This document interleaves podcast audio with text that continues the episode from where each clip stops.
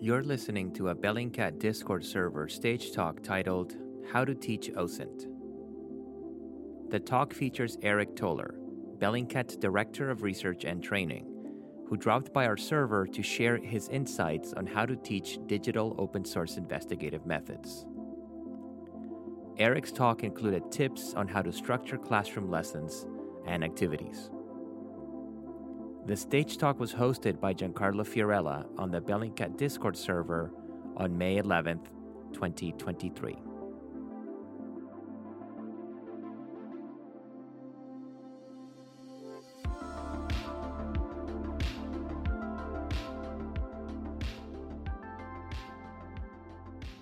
Today, we are joined by Aric Toler, who's the Director of Research and Training at Bellingcat.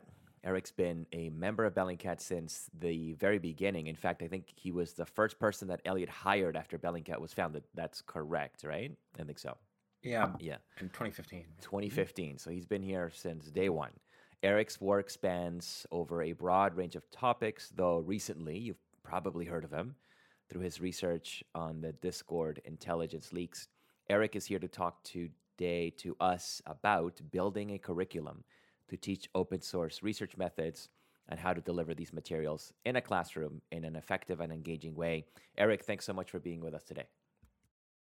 Sure. Thank you for having me on. I think is this is the first stage talk I've done, or have I done one before? Can't I think you've done one before. Uh, I don't know. You okay. come to a lot of them, so I see. I'm used to. Yeah, I come to them. Yeah, it's kind of hard.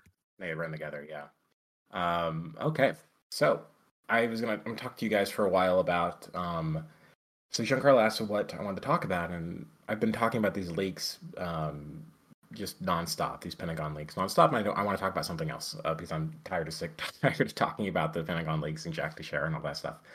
Um, and I also don't want to talk about all the nasty um, the white supremacist guy who did the shooting in Dallas. So I want to talk about something that's more fun um, and a little bit less violent, which is about teaching OSINT, about kind of pedagogy and, and how to teach and all this stuff because my title is director of research and training. So this is half my half my job, though often it's more like seventy five percent of my job um, with with how things actually work with the workload around basically teaching other people about how to how to do OSINT, how to how to do digital investigations, how to do verification, and how to do all the other stuff that we do. Um, again, volume fine. I don't need to move into my mic mic placement. No, you're good, Aric. You're good. Okay, Perfect. wonderful. Okay, sorry, but it's very paranoid because it's it's like two feet away from my my mouth here. Um, so OSINT is kind of a very particular thing to teach because it most people who who do it are self-taught. So Giancarlo, you're you're probably I'm sorry this is a stage talk. I'm going to involve you though. Are are you basically self self-taught too? Uh, yeah, I was just copying what you guys were doing. Yeah. Yeah. Yeah, and the majority of people who work for us and who who do this work teach themselves how to do it uh, it's not like you you know it's not like learning a language or learning a programming language right? Like you know when you learn python right there's all these different like resources. Maybe you go to university and do it. Maybe you do like an online course. Maybe you watch those youtube videos. There's a million different ways to learn things like python or or an actual language like if you want to learn spanish or, or french or whatever. Um, and with osint i mean there are some structured ways to learn osint but the majority of people who actually do it teach themselves how to do it kind of by just doing it right and figuring out as you go along um, and a big there's a lot of reasons for that. One is that it's such a new field, and another one is because things change really really quick. Because I mean, like, you develop like a curriculum on like how to do, you know, for example, like the courses we taught four or five years ago in our training courses, the content is like almost totally different than what we have now. I mean, some stuff carries over, but like you know, stuff around working with like Facebook is compl- like we barely even teach how to work with Facebook anymore because it's useless because you can't really do OSINT like formalize OSINT research on Facebook anymore because they've killed all the different methods it's it changes very very quickly. Um, so you know it's it's a very particularly challenging field on how to teach it. Um, but there are some ways. So I'm just going to run through some of the ways that people do teach themselves or are are all are taught how to do um, OSINT. So um, the most common way, as I said, they just figure it out, right? So most people kind of figure a particular topic that they're interested in. So right now, you know, things the most popular field of doing OSINT is the the war in Ukraine. Um, before then, everyone was working on Syria. So, for example, Eliot, our, our founder, he learned and taught himself how to do this with the Libyan civil war and the Syrian civil war, right? So, there's a whole generation of people who do OSINT because they kind of came up on the Syrian civil war, right?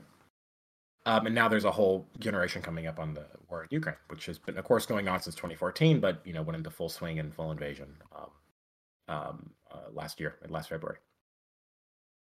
Um, and so that's one way. Um, and but a lot of people do it other ways. So some people get into flight tracking, some people get into naval tracking, some people get into just digging digging into you know digital footprints. You know those weird guys like on 4chan, and on Kiwi Farms, and so on, who like you know do doxing and stalking people. That's that's OSINT, right? I mean, it's you know it goes way back. If if anyone remembers who was on something awful back in the day, like with Helldump, is I don't know if anyone remembers that way back in the day, but that was kind of you know that was OSINT, right? It was just digging into people's footprints and doxing them and embarrassing them and stuff, right? You know, so that you know it's not maybe the most um, hygienic form of OSINT or ethical, but but it's it still is, right? It's basically the same techniques we do when we do our work. Um, so people figure out by diving into a particular topic, and then you kind of branch off from there. Um, I'm thinking about our colleague um, Carlos, who taught himself um, OSINT by working with photos from the Europol Identify an Object campaign, right, and doing these like extreme geolocation efforts. And from there, he then branched out and learned how to do other forms of OSINT from there. So he kind of got his foothold by doing what he really specialized in, because he's an engineer by trade. So he kind of took this very technical, analytic approach to doing um, geolocation. And then from there, he learned about all the other aspects from there. Another way of people learning is by um, online guides that are out there. So we obviously, Bellingcat, we publish a lot of these free online guides for people to read. Um, it has you know walkthroughs and stuff, and and the way that you structure these things is also kind of its own its own challenge because you can do a guide or a case study or walkthrough, but I've written a lot of these that are um, like I remember I once I published one on a facial recognition platform in Russia, and within two weeks the entire article was completely obsolete because the site was taken down and changed. So they're sometimes when you write these guides, they're super useful at the time, but they have an expiration date. They, they go they go stale pretty quickly like you know like like a banana that you buy, you buy a bunch of bananas in a week they're you know they're all brown and nasty. So that's kind of how it is for writing these guides. Sometimes they have some perseverance and they kind of you know they, they they preserve for a while but sometimes they go out of date pretty quickly. So that's a very imperfect way of teaching OSINT is these kind of online walkthroughs and case studies.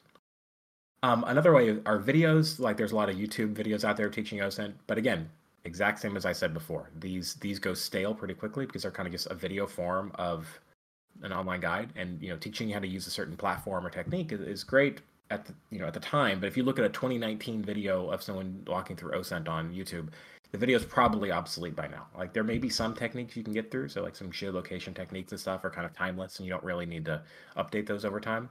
But a lot of particular resources are probably gone and um, or, or changed dramatically and you need to have refreshers on them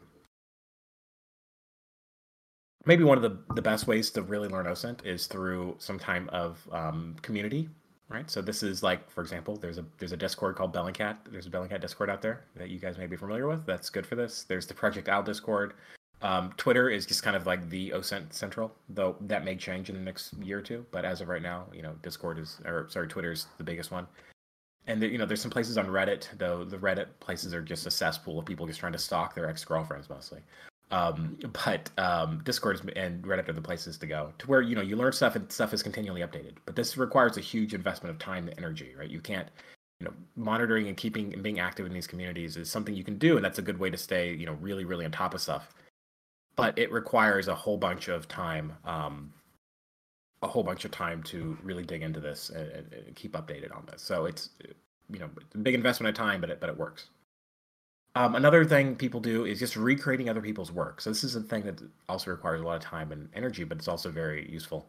Um, so this is like this is kind of the way I learned how to do this in the first place. I looked at other people doing this kind of OSINT work, and then I guess kind of like recreated their investigative processes. So I just say like, okay, this is their where their starting point was with this. You start with a phone number or a name or an address or whatever, and their endpoint was finding an old Reddit profile or or whatever it is, right?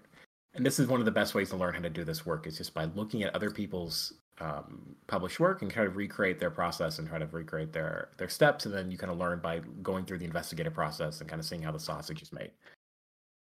Um, and then the two other versions i have of kind of how people learn osint is by formal courses. So the two versions of this are people who offer kind of osint focused courses. So bellingcat we offer these. This is the thing i organize and we run you know we train you know a thousand or so people a year on how to do this stuff Um, SANS, S-A-N-S, they do, and I think OSINT 597, I think, is their course number for that, something like that. It, it costs an ungodly amount of money, but I, have heard it's good, but it costs like $5,000, I think. It's, it's insanely expensive.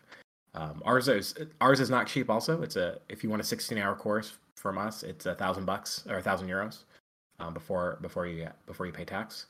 Um, but you know that's it's it's relatively it's it's expensive. There's a sticker shock, but it's it's compared to the alternatives of other kind of private vendors who sell OSINT training. We're actually insanely affordable compared to a lot of. We, we try to keep it at affordable within the you know within within the genre, I guess you could say.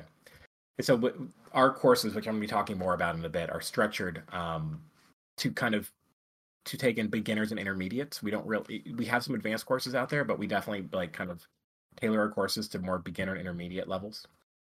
I'll talk more about those in a bit and kind of how our philosophies of constructing these courses in a bit. And lastly, there are some university courses for this too. There aren't a whole lot of them, but there are some. Um, so, Giancarlo, weigh in if you can think of some off the top of your head, because you're actually going to be teaching one next semester, right? Um, so I'll have you talk about this in a sec too. Um, it'll be it'll, this is a um, a bilateral, I think, um, stage talk maybe by the end of it. But uh, I, I, taught one. I just I'm just finishing up a course I taught. I'm teaching at Tulane University in New Orleans. I'm just finishing this right now. I'll talk about that in a bit too. UC Berkeley, um, they have their human rights um, um, uh, their their lab there, which is great. UC Santa Cruz has a lab. UCLA, I think their law school has one. The University of Albany is opening up a new OSINT lab um, our colleague Nathan Patin, he teaches an OSINT course at Georgetown. Um, I think um, Olga, who, who's at Facebook, I think she teaches a class with Facebook too. Um, let me think. Haley Willis at the New York Times Visual Investigation Team. She teaches an OSINT course at NYU. I'm pretty sure NYU or Columbia. I'm pretty sure it's NYU, not Columbia. I think that Columbia, their Pulitzer Center, um, um, their journalism school. I'm pretty sure they teach an OSINT course as well too. So there are some, and there, I'm sure there are others I'm, I'm forgetting about, but there are OSINT courses out there within university structures, but they're on the coast basically, right? So basically New York, DC, and California, basically the only places off the top of my head that that teach these, but but there are probably more. Uh, and, and, the one I do in Tulane, which I guess is coastal, southern coastal. Um, I know, Giancarlo, do you want to talk about your course that you're again just to make this a bilateral talk? Is that sure. your course you're preparing, or anything about any big plans that you have coming up? Because it yeah. became, became public yesterday, right? Uh, I think so. Yeah, thanks for inviting me to your stage talk, Aric. Uh, yeah, no problem. Yeah, thank you. I uh, yeah, so I am I'm going to be joining the um, Netherlands Institute for Human Rights at uh, Utrecht University here in the Netherlands, and uh, they are setting up a open source investigation lab um, along the same vein as the Human Rights Center at Berkeley. And so um, they uh, reached out to us uh, a couple months ago, um, us Bellingcat. Uh, we helped them out a little bit with uh, um, sort of coming up with the, curricu- the curriculum and, and, and, you know, sort of sending them articles and sort of new research that they could include in their course. And then uh, throughout the course of that, you know, we got to talking. I was finishing my PhD. And then they said, uh, "Yeah, do you want to come and, and work here for a bit?" So I'll be I'll be joining them part time, uh, but starting in June, I'll be I'll be with them. And again, the the point of that is going to be to help them set up uh, this new program that is essentially this sort of thing uh, open source research for human rights investigations yeah yeah thank you for that and this is something that is popping up more in europe and the us and, and all over with kind of this us or this osint everyone wants a you know a piece of the pie i guess of the of the osint world um, so there's a lot of interesting stuff coming up. And I'll talk about my Tulane course. Um, uh, well, actually, I'll just talk about it now. So um, I'm finishing up a, a 16 week course um, at Tulane University, which again is a big private university in New Orleans. If you don't know it, uh, they had a really good football. They had a really good season of football this year. If you, if you follow college football, I think they were like I don't know, like 12 and one or something like that. I don't, I don't remember. Um, maybe they're undefeated. I honestly don't know. Anyways, um, this is a 16 week course I developed, and it was a kind of a, a MOOC style course, and like in the sense that we only had like four like Zoom meetings. Like I think it was like 12, like three hours a pop, so there were like 12 hours total of actually meeting. But the majority of it was kind of like a MOOC, right? A MOOC is like to where you kind of create all the. It's like a self guided course, right? Like I give the readings, like there's assignments, and there's like discussions and all that. It's all kind of prepackaged into like an online portal. So I built that. It took me a couple months, two three months to build the um, to build the the course, and then the, we I had a, about a dozen or so students who took it. Who uh, hopefully I don't know. Hopefully they liked it. I don't know. Maybe, maybe we'll find out my course evaluations.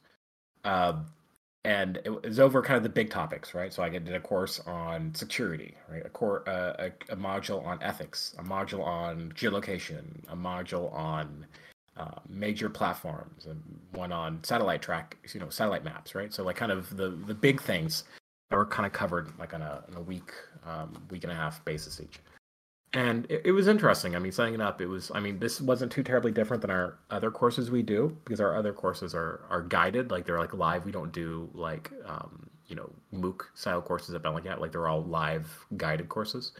Uh, but it was interesting to to do these. Um, um, kind of adapt some of these materials and kind of have like guided examples and readings and kind of a mix of like academic stuff because there is a lot of kind of academic writing on OSINT, including Giancarlo has written a couple articles. Um, um, I think you've gotten in journals, and also just kind of like popular stuff. I mean, just like an article from the New York Times, right? Or like an Ashley Feinberg article where she like you know found Donald Trump Jr.'s like secret forums, storm accounts, and things like that, right? They're all very useful. So uh, yeah, it was kind of interesting setting up setting this up in kind of an academic environment. But I, it wasn't quite like a traditional course in the sense like I wasn't like you know meeting every day with students or meeting like once a week with students and giving a lecture. It was kind of a very self guided course kind of a kind of a mix of um, kind of our online webinar courses and um, more self-guided stuff. Anyway, so teaching. So if we're the way we set up our courses, we have two at Bellingcat. We have two different kinds of. Um, well, I guess we have three different kinds of teaching. We have the guides and case studies and stuff we put on our site that are free to use. You know, everyone can access them. We have some videos. We have some published stuff. We have all the free stuff that's out there. But as I said, this stuff is great, but it goes out of date. It, it, it expires kind of quickly just because stuff changes so quickly. We also have webinars we run. So these are we started doing these in the pandemic. We do Zoom webinars where we have about twenty zero people in a in a class, and we kind of walk through in, in four hour chunks between four eight hour, twelve hour, sixteen hour workshops at four hours at a time. Um, kind of a very broadly about how to do different kinds of work. So sometimes we do like a verification focused workshops. This is like an eight hour workshop over two days. It's just over geolocation, verification, satellite maps, that sort of stuff. Um, or maybe one that's entirely focused on researching people and like social media footprints and stuff like that. Um, we also have some specialized courses. So Giancarlo um, occasionally does a um, four-hour course just on flight tracking, and I think a little bit of naval tracking. But I think it's mostly flight tracking. And just like just really getting to the weeds about this stuff. And I do a specialized course on. Um, I've done this six or seven, maybe eight times. I don't even know how many times I've done it by now. Um, on investigating on the Russian language internet, the Runet. So like, even if you don't, well, hopefully you speak or at least read a little bit of Russian for this. But like, how do you navigate the Russian language internet? What are some obstacles? Do it. Um, but most of our courses are very general and kind of built for kind of a beginning, beginner slash intermediate audience. So um, our our audience for these are usually the majority of our participants are either journalists or corporate work and corporations. So these are people who are in like cybersecurity officers who do corporate security, risk or threat analysis, things like that. So people in big corporations who do, you know, maybe like traveler safety, or maybe they do risk analysis, or maybe they do cybersecurity, things that kind of thing. Of course, journalists, which kind of go, you'd expect that to be. Um, we also get a lot of human rights investigators, human rights researchers. We get a lot of students, which is cool. Um, and just general enthusiasts. We get like a lot of like retirees who are kind of interested in this stuff. We just want to learn about it. So we have a pretty huge range in skill levels. Like, you know, if you're like a cybersecurity professional and you come into the workshop, you have like a very, you know, elevated sense of internet literacy already, right? Versus if you're a retiree, um, you, you may not be quite um, so up to date on, you know, like for example, if I say something is indexed on Google, maybe only two thirds or maybe even half of participants will know what that means. If something's been indexed by Google. Um, or if I say that something is, um, you know, run a reverse image search on this, you know, maybe only 60 or 75% of the participants will know right away what that means. So we have to come in, it's a real challenge of developing these courses to where we can um, help, you know, whenever you develop these courses and you work, you're, t- you're often teaching to that 25% rather to the 75%, which is often a challenge that you want to make sure you don't have people who, who straggle behind when you, when you do this stuff, but you also don't want the people who are in the top 25% to get bored. So it's it's it's it's a struggle to when you organize this materials to where you have you're you're playing for those two extremes, right? The people who are pretty good already and who want to like just top up their skills, and the people who, don't know what a index Google page is, right? It's kind of you're working those two extremes. So, at least my philosophy with this is I kind of do a lot of tiered examples and case studies. So by tiered, I mean um, I say, okay, so let's do, uh, let's all do a search together. So if there's a lot of exercises in, involved in this stuff when we do these, um, both in person and webinar workshops. Oh yeah, I forgot to mention the third thing is we do in-person workshops too. So after we did this pre-pandemic and now we're starting them up again, we do um, in-person workshops that can go as long as 40 hours over an entire week. So like nine to five for, uh, for Monday through Friday, like a full week. We did this in Amsterdam um, a month or two ago and we're going to be doing one in Prague coming up, and one, I'm going to be doing one in New York, and we're going to be doing one in London as well too this year. Anyway, so um, we do kind of we do a lot of our work based on exercises and kind of case studies that are kind of with tiered kind of goals. So, for example, let's say I want everyone to do um, a structured search of like looking for maybe like sensitive documents, right? So we're teaching let's say operators so like a site operator or a file type operator or like an in title operator right so just kind of the very fundamental parts of like a search a search um, operator. So one person a participant one participant may be completely new to this who never who has no idea that you could do file you could do operators on google at all. So an operator is like site colon bellingcat.com it's like give me all results that are on bellingcat.com some people may have no idea what that was in the first place.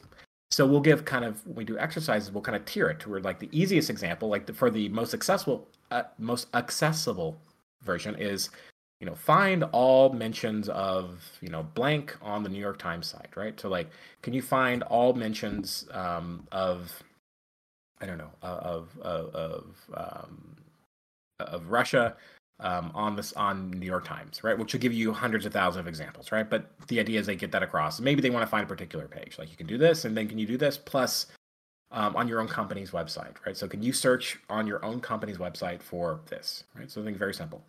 But then I'll kind of you can elevate it towards like okay, do this, but also for the ones who are a bit more advanced, can you also maybe find some? Do you have like a hidden file, like unsecured file directory on your file site, on your on your company site, or maybe you can find um, if we're like searching for the New York Times, you can add like a time limit operator to this, right?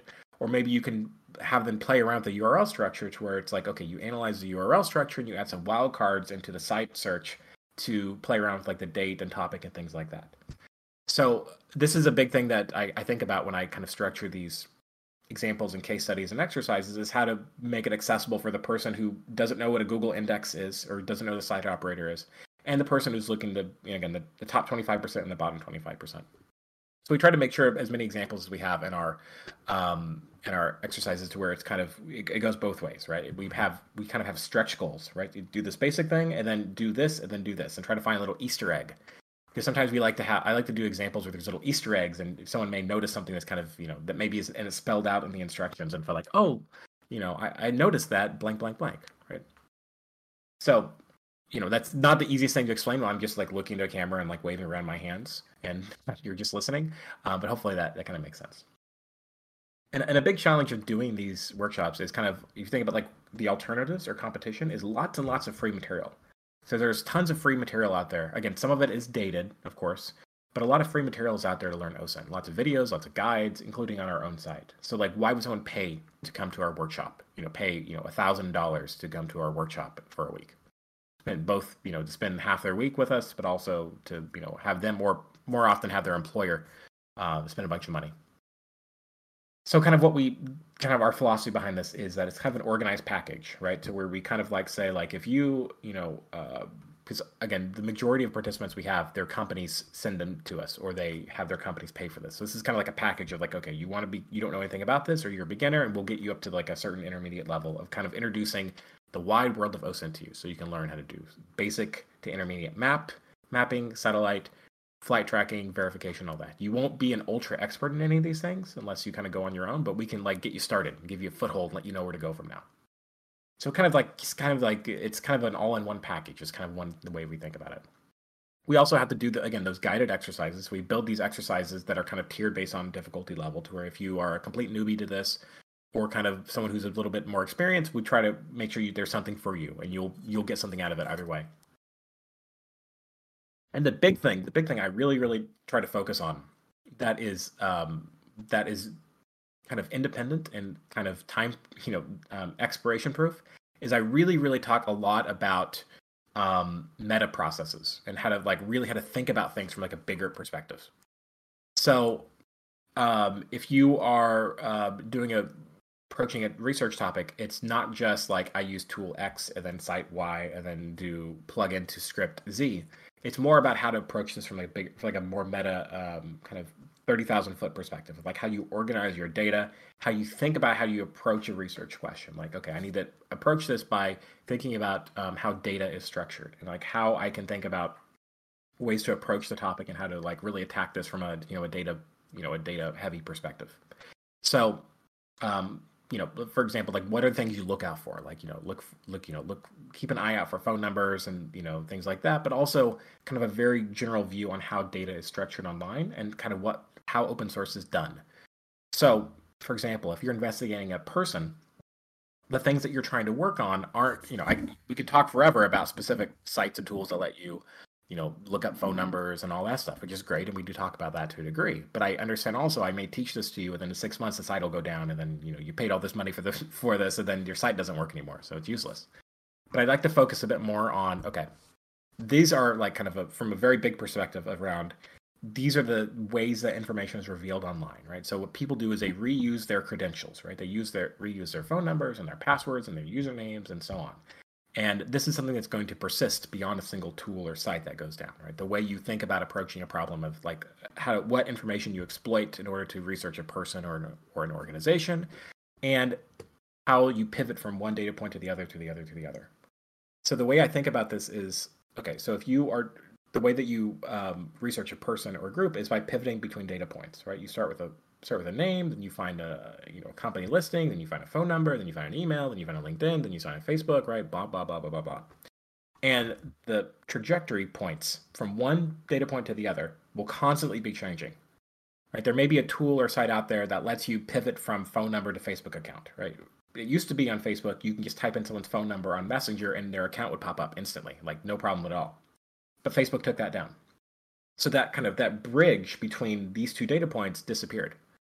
So it, this is this is a thing I try to I really harp on in our trainings is try to think about largely about how data is structured, how to look for data, how to exploit it, how to connect it, even when these bridges are built up and go down between these data points, and how to find what those bridges are between them. So again, this is kind of like a future-proof kind of resilience, I guess you could say, of kind of a mindset of how you approach investigative work um, that will kind of outlive any one tool or or process hopefully that hopefully that makes sense of how I'm explaining it. But I try to again when I do the trainings and examples and all that stuff, I really think about how to make it to where it will you know will show you some tools and sites and all that stuff, but make sure you're getting something out of the training that will outlive. Um, if all the sites I talk about go down tomorrow from you know, after a DMCA request or whatever. Um, yeah, so a bit more kind of broadly about our research, um, our, our trainings, just if you know more logistical stuff, if you're interested. Um, we do both private and public workshops at Bellingcat. So our public workshops are ones to where we just post like we're holding a workshop on these days. Apply here to get in, and it's basically first come first serve. So if we you know come in and we take about 20 25 people in, and it's basically if you apply first you get in. That's basically we don't really give preferential treatment to anyone.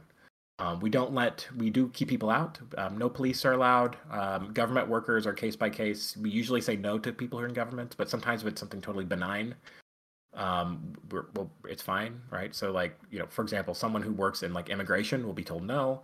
Someone who works on like I don't know, like the Library of Congress, right, or like an archival work, yeah, sure, that's fine. You you can come into the workshop. So it's kind of a case by case thing. It, usually, we we say it's usually the first answer is no, convince us. Um, but yeah, um, no military, um, no security services, no police. You know, we keep keep those people out. Um, but everyone else is basically first come first serve with the private with the public workshops. Um, we also do private workshops that are for specific organizations.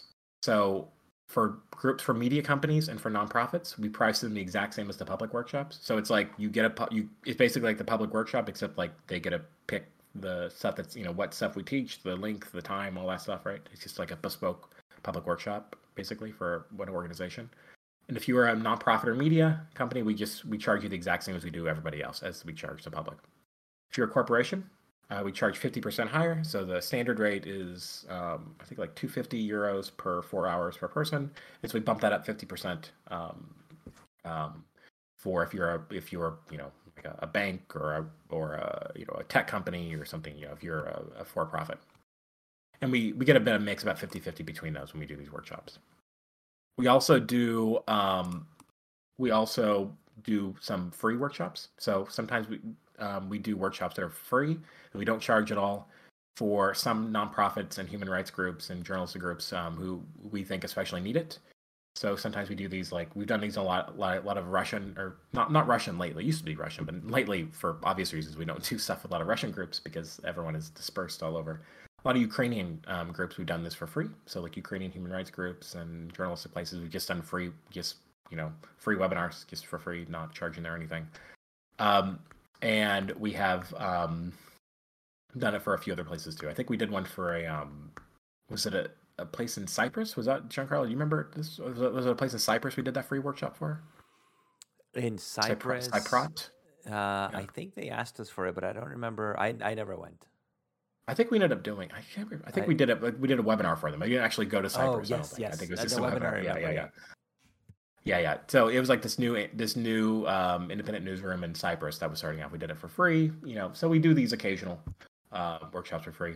And then, oh, we did the one for um, what's the Palestinian group? We did the free workshop for. Um, I can't remember the name, but I'm again, bad with names. We, we, do these.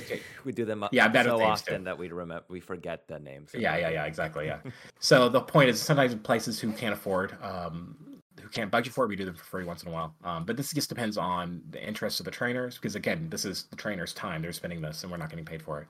Um, and just make sure they have enough time for it and they're they're interested in it. We do them occasionally. Um, we also do some country specific training work. So we used to do so um, we used to get funding from NED. Um, this is what everyone calls the CIA because we got funding from NED once upon a time. We don't get it anymore. It was like we stopped a year or two. But this trade, but this funding we got from them was for running workshops in Rus- in Russian in the former Soviet um, countries. So we would run. I, I I ran a bunch of these. These were in Tbilisi, Yerevan, Bishkek, and Almaty. So in Kazakhstan, Kyrgyzstan, Armenia, and Georgia, we ran Russian language workshops for Russian speaking journalists. So these were Russian, Ukrainian, Georgian, Armenian, Kyrgyz, Kazakh, Tajik, Uzbek, just basically from the whole former Soviet Union.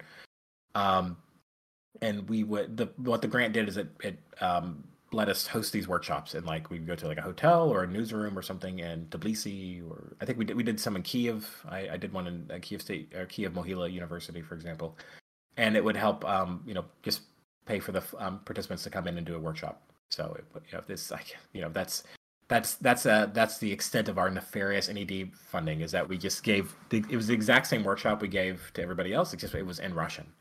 So it was me, uh, my colleague Nareen, and my colleague Agnish. We did these in Russian. I haven't spoken. I used to do these in Russian, but I have not. I don't speak Russian much anymore because I don't have a chance. But I used to do these workshops in Russian, but my my Russian would be way too rusty to do nowadays. Um, if I if I was thrown into one of these right now, I, would struggle a little bit, but I used to do them. Do them.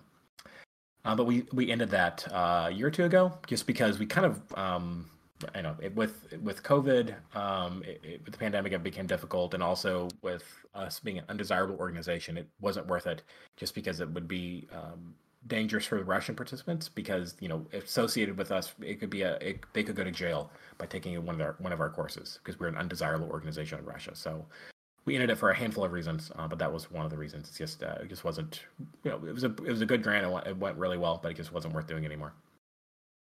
Um, and we also did a work we did with OSF, right? So Open Societies. Big big bad Soros gave us um, had to do some workshops in Spanish in some Latin American countries. These are in Colombia. Um, Pan- did you do? Was it Costa Rica, Panama? Where are they? Oh yeah, everywhere. Costa Rica, Panama, Colombia, Argentina. I went to Ecuador once. Yeah, actually, I was hired with that grant from Open Society Foundation. Yeah, yeah, yeah. So we got the money specifically to hire somebody who spoke Spanish to give mm-hmm. trainings mm-hmm. in uh, Spanish in Latin America. So that's why I got hired because we got that fund. Yeah, yeah. So what these grants is let us do these trainings again for free. Obviously, no one's paying for these except you know, that's why we got a grant for them um, um, for participants. So again, it's the exact same content that we do for everyone else. It's just for free and in in, in the country in the regional language.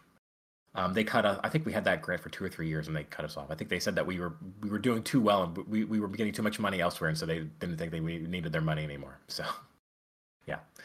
And we're restarting. Uh, we got another project uh, with another grant where we're doing. Uh, we got a new grant recently, and we're doing some more training in Africa, Latin America with uh, the Montpellier project. I think is what they're called. Yeah. Yeah. Uh, we're doing some in I think Central Asia. We've done one in Kyrgyzstan already. We've done. We're doing some in Africa. Um, Yuri, I think, is going to like Nigeria soon for a workshop.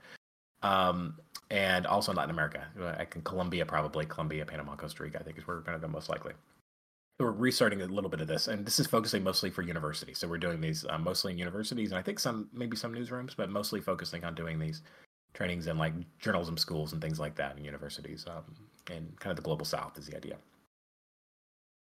Um, yeah, so this is um, that's 35 yeah, about half an hour 35 minutes. Yeah so i'll, I'll leave to q&a but um, hopefully I, I covered everything in my notes. I hope that was interesting for you guys. No that was great. Thank you so much Aric and we do have a bunch of questions from um, uh, people in the chat here. So thank you for asking them. Sure. I'm going to be going through them uh, more or less in order. If you are listening to this and you want to ask a question, now's the time to do it. Uh, we have about uh, 25 minutes here with Aric. And so, Aric, the first question here um, it's not related to the to the topic at hand, but you're here, D- director of research. We'll ask you this question from uh, Research Enjoyer, who's a very active uh, uh, member of the of the uh, server. So really good to see you as always, Research Enjoyer. The question is, how do closed sources factor into Bellingcat's digital investigations? Mm-hmm. We used to not use any like we used to do like a hard firewall, no open, no closed sources at all, ever, ever, ever. And but we that's, that's melted down. That you know, it's like the wall in, um, in Game of Thrones. It's like it's melted over time. Not quite as dramatically in Game of Thrones when they knocked it all down, but it's a little it kind of melted over time. Um, so we do occasionally do some closed source um, closed sources in our materials, but it um, is we we, de- we definitely try to avoid it. So like whenever we have a material uh, publication that is a closed source, this is things like you know an anonymous source or like a, a document that we can't publish and share, like that sort of thing um, we try to be as transparent as we possibly can and like caveat it with like just so you know this is what we do this is why you can trust us but we do as much open source verification as we can. So i'll give you an example. Um, when i was working on the um, the discord leak story um, one of the i did a whole bunch of research that was all open source and i got screenshots and verified and all that stuff. But a part of it was an interview with uh, one of the members of the discord group that jack teixeira was leaking from which is of course a closed it's closed source. It's because I talked to him and he didn't want me to publish a video of, of the top of the, of the um of the of the interview, so it was you know a closed source, my like a forty five minute interview I did with him. And so we caveated just like this is an interview. Basically, no, we verified as much as we could through open sources, but we try to you know kind of silo it away and like note it note it as much as we can. So we don't take sources that are uh, we don't take stories that are entirely built on closed sources. Like we, we need to have a digital open source angle, like kind of as the primary got like focus to it. But sometimes around the edges there might be some closed source stuff. So we've kind of relaxed our stance about that. Kind of our editor our editors have. And we try to keep them, you know, if a closed source is kind of a complement to the story or kind of adjacent to the story, um, we'll have it, but we try to again, we try to verify everything we can through open sources and also kind of make sure that we're very, very transparent about what is open source, what is replicable, and what is a closed source and what is um, not replicable for, for the reader. But with as many caveats as we can of like how we, you know, verified it with open source elements. Great, thanks for that, Aric. Uh, we have a question here from Vandermarish, who uh, has also been around in the server for a while. Hi, Vandermarish, good to see you. And um, this question is about how open source may have changed over the past year. The question from Vandermarish is Did the invasion of Ukraine change anything about the importance of uh, SOCMINT and the ways it's being conducted? What are the key areas of development here? I think I'm, I'm really bad with all the ints. I think SOCMINT is like social social, social media, media, stuff. I guess. Yeah. Okay, I, I don't. I, I, hate. I hate the ends. Anything that's all caps with ends and int, I, I my brain turns off when I see it. Um, yeah, I, I don't think social, really open open source uh, social media stuff. Yeah. There you go. There. You go. I don't think it really changed anything. It, it just kind of brought it to the forefront. Like I mean, like you know, there's a lot of new data sources out there, obviously, right? Because Ukraine war is like by density the most densely covered, like by open source war ever. I mean, I think I think the Syria civil war still has more materials, but like obviously the, the density of the Ukraine war is higher and there's been a lot of like leaks and hacks and things like that and new open source investigations that come from the war. But I don't think it's really changed anything. I think it's just uh, it's just put brought things into focus and just kind of accelerated a lot of a lot of things. So like you get a lot of new initiatives who who do stuff. A lot of people who are getting into this who who weren't into it before, who were learning about OSINT because they're and it's also in a lot of legacy media have been focusing on it, like New York Times and Washington Post and so on. There have been a lot of open source investigations that have been really centered in kind of legacy media. So I don't think that the actual like I don't think like the fundamental parts of OSINT Center any different, but I think that the coverage of it and the activity of it and the involvement in it is been heavily, heavily um, kind of accelerated. Great, thanks for that. Um, we have a question from Avox here. Hi, Avox. Thank you for coming to the talk and for asking your question here. And Avox's question is this Avox says, I would love to hear Aric talk about teaching the knowledge management portion of open source research. In other words, uh, about how you would approach the structure of saving your open source work as you're conducting an investigation. Yeah, so I, I always say yeah. So I we talk about this and sometimes in workshops, and it's um we do well we do pretty often, but sometimes we don't directly talk about it, but we talk about it on the edges a lot.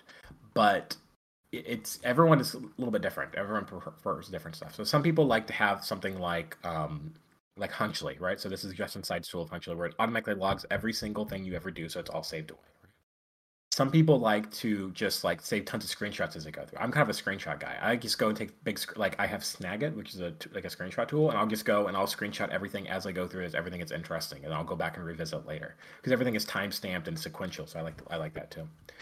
Some people like to keep um, either Google Sheets or Google Docs to keep everything straight. I always say it's kind of like um, like I, I, studied Russian literature in grad school, and everyone it, like the, the the cliche is you're either a Tolstoy person or a Dostoevsky person. So so Tolstoy was like very structured and organized and cohesive, and Dostoevsky was a big jumbled schizophrenic mess, right? So you know, I guess the Excel, the Google Sheets version is kind of the Tolstoy. It's very structured and organized. You can keep stuff and you can date stuff and keep it categorized and like this is my link and this is my archive and you can automatically archive as you go through and all that stuff, right? And then the Dostoevsky is just like Google Docs, where you use something that's like 53 page, just like big jumble of screenshots and copy text and all that stuff. So it's really just whatever you want, like whatever you like, whatever kind of you whatever you work with. Um, I, I do a little bit of both depending on the investigation.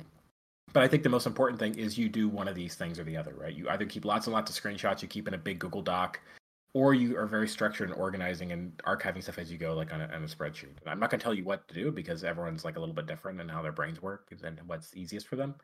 Uh, but just do whatever whatever you do prefer. Thanks, Aric. Um, we've got another one here from. Oh, this is actually from Sarah, who's one of our Discord moderators. You met her on Monday. Uh, Aric, Sarah is asking, have you mm-hmm. ever had a course I think you mentioned this, but it's, it's a really good question. I'll, I'll, I'll bring it up again. Have you ever had a course be significantly impacted by an external factor, like, for example, Twitter cutting its API, and then had to scramble to find more content for a course? It seems like there's a ton to go over, and you'll be okay, but it must be awful to have to to have a course nuked by something like uh, you know Elon Musk deciding he's got a brilliant idea oh, yeah. and then it kills something. I remember one time I was doing um, we I was doing an in-person course once, and I was in New York or DC. I can't remember which. And we have like a half day. If you, I don't know if you remember this, but we used to have a half day set aside just for Facebook graph search, like just to work with Facebook graph search, and that's it. Um, and I think like two, like that morning, Facebook graph search was nuked and killed. Were you were you there for that, Giancarlo? No, no, but I remember that. Dist- I remember the day that I started seeing people on Twitter going, "Hey, is, is Graph Search not working for anybody else?" I wasn't doing a training, but I, I remember watching it die live and, and sweating as I was watching. Yeah, yeah, yeah, yeah. It. I was at, I was at. I'm pretty sure I was actually doing an in-person training when that happened, and um, it was coming. And I I don't remember what we did. I think we just figured we just like substituted in like some big giant case study to work with instead but yeah, that like the entire half day we had um, was nuked because the graph search was killed up. That was like our scheduled day to do the graph search day. So yeah, I don't. I sorry, Sarah, I don't remember what we did because this was like 2018, 2017, 2018, which is like five years ago, right? Um, but I think I just substituted in some. Uh, I just substituted something in, and I uh, like some big case study that we like. I keep because we always keep stuff in our back pocket to have. So like if you know if something doesn't work or something you know if someone doesn't care about this and doesn't really vibe whatever we have some stuff um uh, saved in our back pocket like big case studies and exercises and things we can do instead so we just substitute something substitute something in for it instead Yeah, Yeah. what, which what is does, a very boring answer, but yeah, yeah, it's a yeah, very practical one. Uh, yeah, I mean, what does tend to happen in trainings, um, you know, as if we're doing a training, we'll review the slides before, you know, to make sure yeah, all the tools yeah. are working. But every once in a while, something slips slips through, or a website is down. It's so it, it works and it should work normally, but at the moment that you're doing it, the thing just doesn't want to work. Uh, that happens quite often, and then you just kind of have to Yeah. pivot and go, okay, we'll come back to this and like after after lunch. Let me just you know move on, Yeah. and then I'll check during lunch, and then I'll come back and I'll show you. So I end up doing that often, uh, just sort of ta taking a few steps back later on in the day and saying, okay, that thing I was trying to show you, it's working now. So this is what it looks like. Mhm. And we also Um, have screenshots. I always have screenshots saved Yeah. away for everything too. Like whenever we have an exercise, like I always like my first instinct is always do a live demo of whatever tool or site we're showing off. But if we don't have that, then I have um yeah, I have screenshots like saved away, like in the slides that you can review that are kind of backups. We have a question from Timothy, who uh, is one of the, I don't know, the OGs from the server. Has been around for a long time. Hi, Timothy. Thank you for being here and for asking your question. The question is, um, what do you think are some, or the question is really, what do you think is the most underdeveloped, in quotation marks, area of open source research or corner of open source research? Mm. Hmm. Um. Yeah, I think that. Um. I mean, I think a lot of it's regional focused, right? Because like there's like an ungodly amount of information. Um. On like you know Russia Ukraine right because it's just like it's like such a hyper focused area right but yeah obviously like you know so like Jake said China right but China is like also like very closed off in a sense too like it's it's hard the barrier of entry for China is very very high because like you know like WeChat you can't you can't get onto stuff without a Chinese phone number right a lot of services. But I think like India for example right there's an ungodly amount of stuff that could be done like with India because it is you know very very connected. There's a lot of stuff happening. You know there's you know over a billion people right? There's a whole lot going on but there's on a there is OSINT work on India but honestly not as much as it probably deserves um at least kind of in the western press. So i think that there are i think that india is a big one of like um i'm kind of surprised there isn't more kind of mainstream coverage of things. Um brazil too i think um because there's the I, I see them as similar and there's a lot going on. I mean, they had their own January 6th, right? Basically, um, it was kind of kind of fomented through like you know a lot of Telegram and things like that. Um, so I think that I think it's a more of a re- I don't know about topics uh, like topics in the like you know like map- mapping and satellites and flight tracking. I don't, but I mean like regional focus. I think that like India in particular is what I'd point to, and that it's like seems like there's a big untapped um, well of kind of open source work to do there.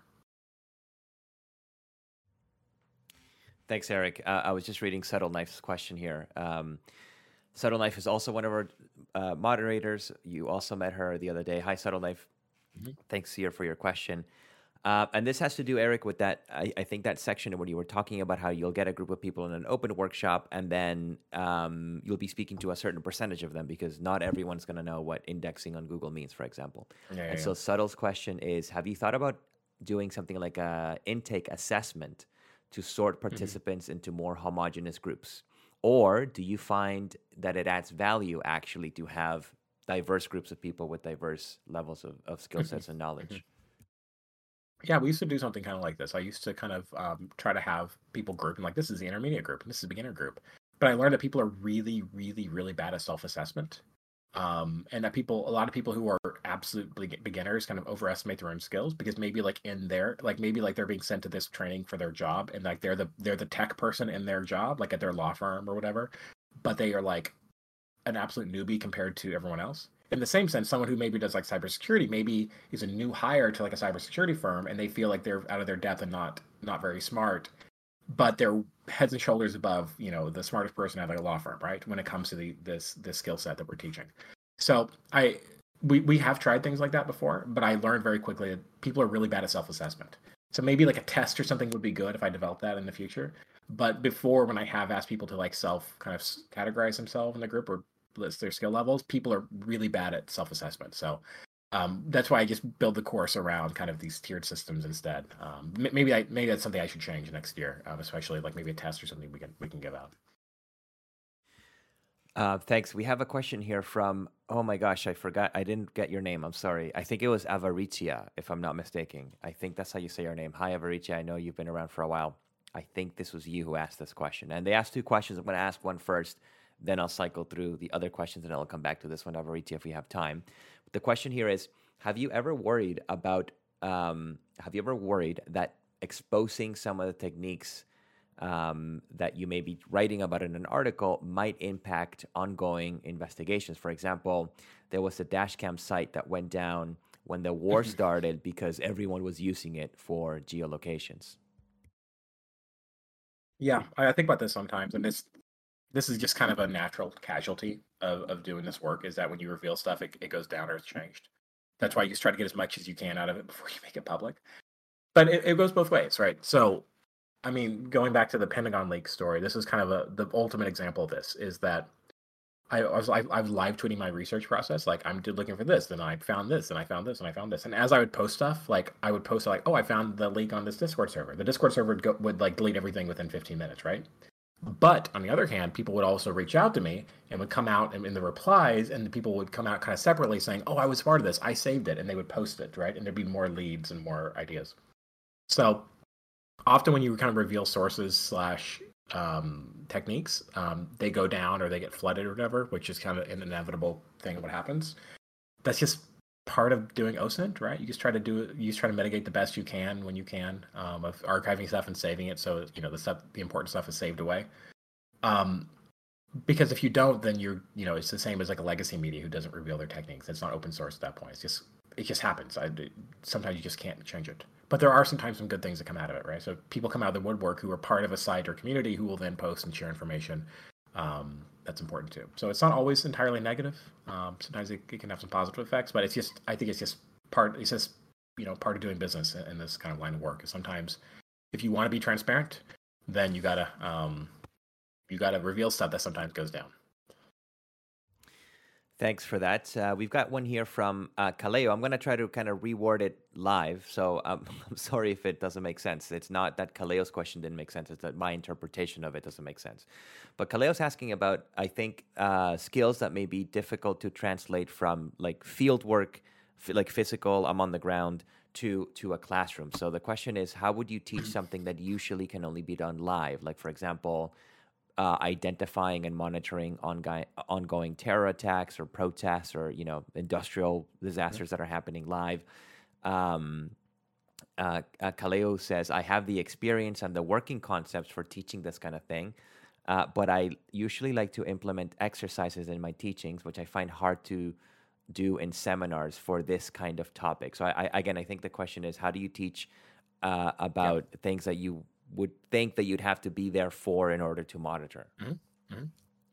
Yeah, this is something happens a lot, and sometimes, especially when we do in-person workshops, we all we try to like we leave blank spaces sometimes. Like at least we I haven't done it in person like one of these in-person workshops in a while, but I'd always leave like a space like okay this is where like something is happening right now today we're to be like doing this right well like i'll leave a space of like like that morning i will check into the news and see what's going on or check the trending topics and like okay we'll structure this exercise to look into topic x which is happening right now in place y right?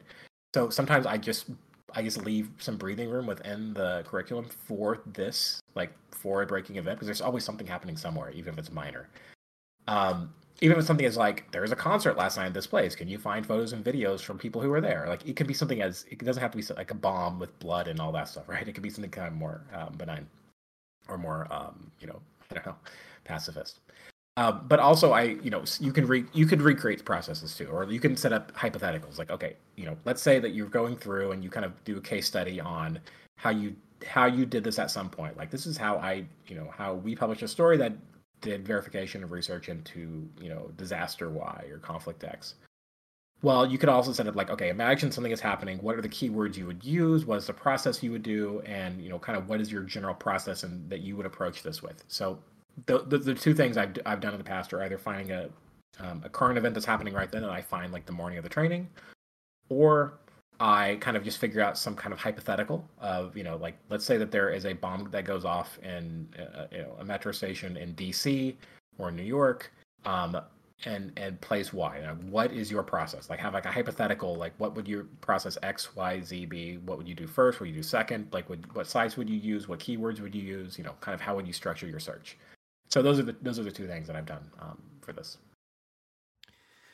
The next question here is from Mutiny, and Mutiny is asking about uh, picking a topic, I think, for for doing research on. So, uh, by the way, this is probably the last question that we'll get a chance to ask Aric, since we're basically at time. Um, Mutiny's question is: Tristan mentioned last week, our friend Tristan, of course, from Bellingcat. Tristan mentioned last week that if you're just now today getting on the train to follow the Ukraine war, then you're probably too late, um, or words to that effect says Mutiny here. So the question is, how do you know where the next potential hotspot is going to be? How would you have known to follow Ukraine back in, in 2014? So I guess more broadly, how do you know what yeah. kind of topic to focus on? I think it's kind of reverse, kind of the wrong way of approaching it because a lot of times the people who are the worst at investigating the war in Ukraine are the people who are kind of parachuting in, who have no regional or knowledge at all, right? Who are just trying to like just like, oh, this is the thing happening, so I'm going to do research on it. Even though I know absolutely, I don't know Russian, I don't know Ukrainian, I don't know anything about Russia, I don't know anything about Ukraine, but I'm the one who's going to do research. Are you really helping with that? It's kind of the question. So I don't think the question is like how you seek out the next thing to research or the next hotspot in the world. Like I'm going to research Taiwan, even though I don't know, you know, Mandarin and I don't know anything about Taiwan and I don't know anything about China. That's not really the thing you should be thinking about. It's rather like how do you develop your own research interests and things that you're interested in and it may have something interesting that comes out like maybe there's a conflict in that area or maybe there's something that's happening or noteworthy but i don't think that you should be seeking you shouldn't be like ambulance chasing. Another way of saying it like i don't think you should like ambulance chasing an osint is a good way of making like really bad investigations and having un, uninformed investigations. Um, rather you should kind of think about what are the osint angles for something that you do know about or you are actually genuinely interested in and that you have you know interest in. Um, rather than like I said, like ambulance chasing the next crisis or the next war and then trying to like be on it. That's maybe my pet peeve. Just saying because I, I, you know, I, I studied Russian and I've been doing this forever, and I've seen a lot of really, really bad OSINT work around the war, war in Ukraine, going back to 2014. So maybe it's a pet peeve I have. Um, but that's kind of um, kind of my feeling because I I never tried to research Syria. I don't know Arabic. I don't know anything about Syria. So I never I never even really tried to research things in Syria, even though I'm pretty good at the OSINT thing. Because um, I just don't feel like I'm really qualified to do it um, I'll leave it to people who are. So, yeah. Aric, uh, thank you so much for coming. Aric Toler is the Director of Training and Research at Bellingcat. Thanks again for your time. Sure. Thanks for having me. Thank you for listening to the Stage Talk. If you'd like to catch a Stage Talk live and ask the guest questions, join the Bellingcat Discord server by visiting www.discord.gg forward slash Bellingcat. The music you've heard is titled 1983 by Ben Elson and is courtesy of Epidemic Sound.